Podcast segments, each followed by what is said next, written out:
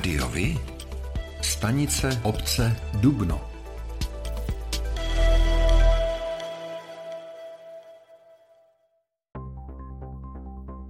O 7189 obyvatel se v průběhu letošního prvního pololetí meziročně zvýšil počet lidí bydlících ve středočeském kraji.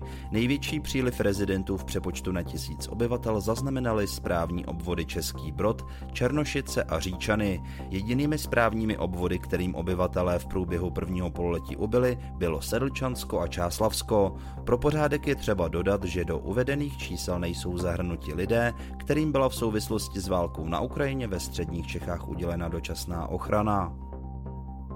Příbramská hasičská stanice je před povýšením typu a přejde z kategorie C1 na C2. To znamená, že ji od začátku příštího roku čeká personální rozšíření o několik nových kolegů.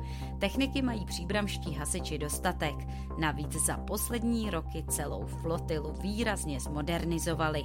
Díky tomu má stanice i nadregionální akční rádius. Nyní hledají šest nových kolegů. Jak nastínil ředitel, budoucí hasič určitě nesmí mít strach z výšky a měl by být manuálně zručný.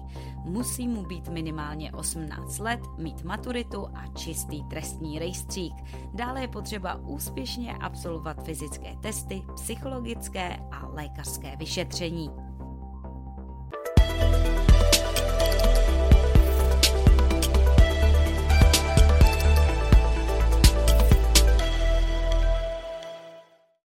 Starostou Příbramy se stal opět lídr vítězného hnutí ANO Jan Konvalinka.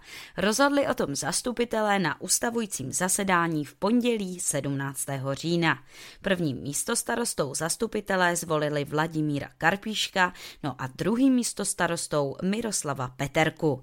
Radnici v příštích čtyřech letech povedou ANO a ODS. V 25 členem zastupitelstvu mají těsnou většinu 13 hlasů. Starono nový starosta Konvalinka říká. Čeká nás toho opravdu hodně. Dotažení velkých projektů, jako je akvapark, čistírna odpadních vod. Je to třeba i rekonstrukce náměstí a Alice na Březových horách. Jsou to další investice do vodovodů a kanalizací, například kanalizace v Kozičině. Jsou to další i menší projekty, obnova silnic, chodníků, dětských hřišť, budování, další budování plácků sportovních po městě. Je toho dost a dost, co je před námi. Lídr spojenců, kterým se nepodařilo zvrátit vedoucí pozici ANO v příbrami, Václav Švenda uvedl, že jeho klub nemůže podpořit ani jednoho z nominantů hnutí ANO a ODS.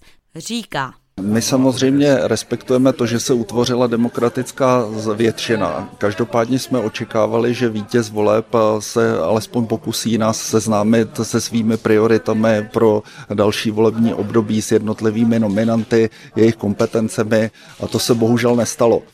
Každopádně vnímáme nové volební období jako příležitost pro to nastavit nový způsob komunikace a spolupráce Hnutí ANO po volbách původně jednalo o širší koalici, oslovilo i SPD nebo uskupení Příbram 2030.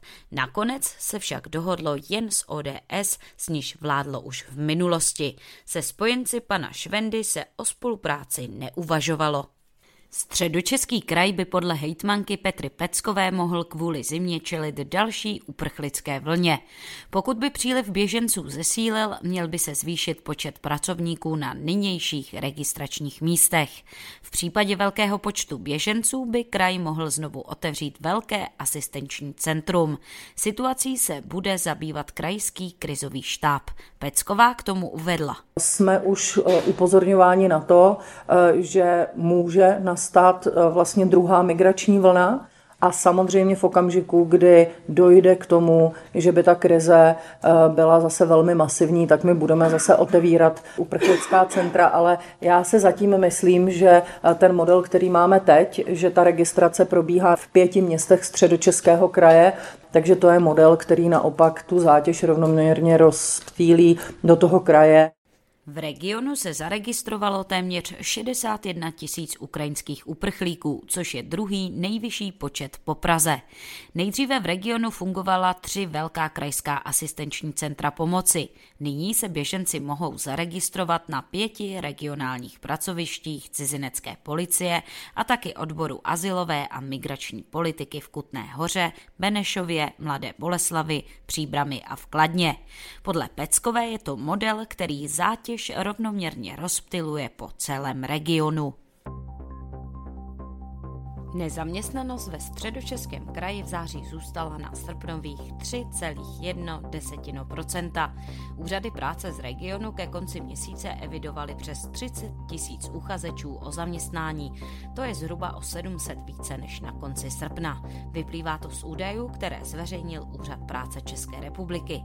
V celém Česku nezaměstnanost stoupla o jednu desetinu procentního bodu na 3,5%. Na zimním stadionu v Říčanech u Prahy odpoledne 25. října srazila rolba nezletilé dítě a vážně ho zranila. Oživovali ho záchranáři, vrtulník zraněné dítě přepravil do nemocnice, řekla policejní mluvčí Barbara Šnevajzová. Podle serveru Blesk šlo o šestiletého chlapce. Řidič rolby podle výsledků dechové zkoušky nepil alkohol. Policistům řekl, že si ho nikdo na ledě nevšiml. Středočeský kraj začne chystat soutěž na nové železniční dopravce. Vyhlásit ji sice může až v roce 2029, kdy vyprší dosavadní kontrakt, chce však, aby uchazeči měli dost času na přípravu. Novinářům to řekl krajský radní pro veřejnou dopravu Petr Borecký. Dále uvedl, že kraj bude v příštích letech pořizovat nové vozy pro regionální tratě, protože nechce, aby tyto tratě byly republikovým železničním muzeem. Fungování památkových objektů se mění. Mnohé potemněly, uvnitř je také chladněji, než bývalo zvykem. Že se šetří je mnohde patrné už z dálky. Významně byla omezena doba slavnostního nasvícení památek.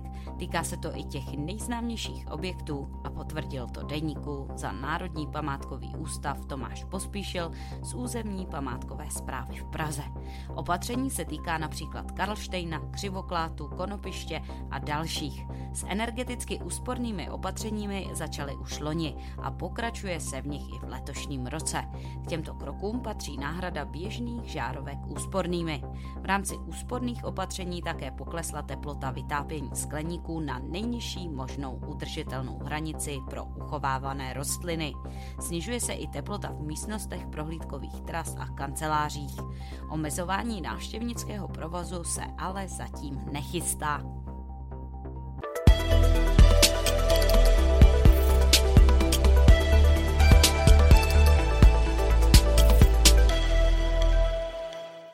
Dárcovství krve chce podpořit nová kampaň Hrdina je v každém z nás, kterou spustila příbramská nemocnice. K projektu jehož tváří je fotbalista Jan Koller, se připojili i ostatní krajské nemocnice.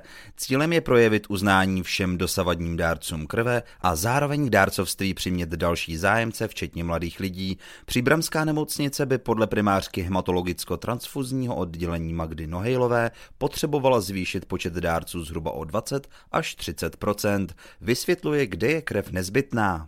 Současná medicína je na vysoké úrovni, dokážeme, dokážeme léčit eh, spoustu nemocí, ale na druhé straně přibývá pacientů, kteří jsou závislí na podávání krve.